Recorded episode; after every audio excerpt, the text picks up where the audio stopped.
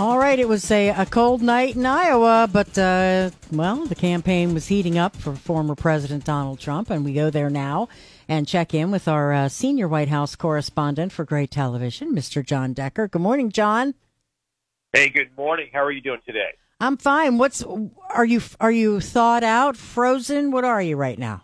Well, I'm avoiding being going outside. That's what I'm doing. Uh, it is bitterly cold outside. When the Iowa caucus concluded yesterday, uh, it was minus 27 with the wind chill. Uh, I have never experienced anything like that, and you do feel it. Uh, there's no doubt about it. But I have to say, uh, hand it to uh, Iowans uh, for braving that weather and coming out and voting and taking part in the caucus, uh, delivering Donald Trump a decisive victory.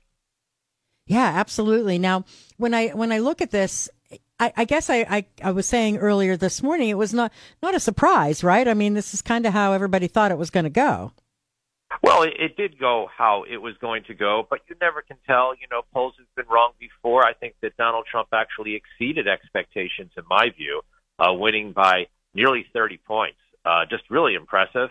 Uh, and, you know, I think that he delivered a decisive blow to uh, all of the others competing with him for the Republican nomination. The battle now goes on to New Hampshire. The New Hampshire primary takes place a week from today. Uh, and Nikki Haley hoping to cut the gap, uh, to narrow that gap that exists, uh, that we see in polls for the New Hampshire primary. Donald Trump still leading there, uh, but we'll see whether the fact that Chris Christie dropped out of the race uh, can help out Nikki Haley in the state of New Hampshire. Yeah, she's doing pretty well there.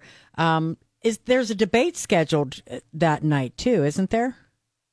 Uh, that is correct. And well, I don't know when the debate is. I don't want to say that without Okay. knowing for certain. But I know that there is a debate hosted by, I believe, ABC uh, prior to the New Hampshire primary, and of course, uh, after New Hampshire, in the third week of February is the South Carolina primary, and you know Nikki Haley, you know it's her home state, so uh, I don't think she wants to be embarrassed in her home state by the front runner for the nomination, Donald Trump.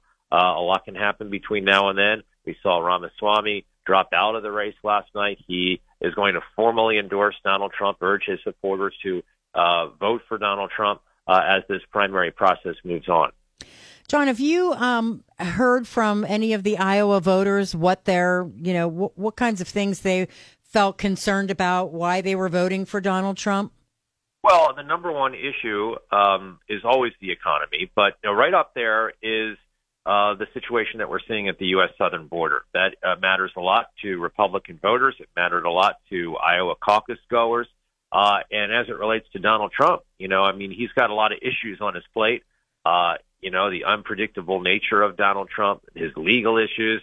Uh, but for more than 50% of caucus goers, they, you know, seem to discount those issues and they uh, prefer the policies of Donald Trump that we saw in place during his, the four years of his presidency, uh, and they'll take all the baggage that goes along with it. Uh, but having said that, uh, almost half of the Republican uh, voters who took part in the caucus want to see other someone other than Donald Trump as the nominee, and I think that's also a, a message that can't be ignored. Right. All right. Well, and you will be uh, traveling back to Washington, I, I would guess today, then, correct? Yes, let's hope there are no travel delays. You know, I realize that uh, you know uh, weather does have an impact on things, but hopefully I'll get back today uh, as I travel through Chicago and deal with these brutally uh, cold temperatures and uh, get back to you know the, the normality of winter instead of what I'm, I've experienced here in Iowa over the past few days. All right. Well, we'll plan to talk to you tomorrow. Keep our fingers crossed. How's that sound? Great. Thanks so much. I like that idea. Thanks a lot, Pam. Have a great day. Bye bye.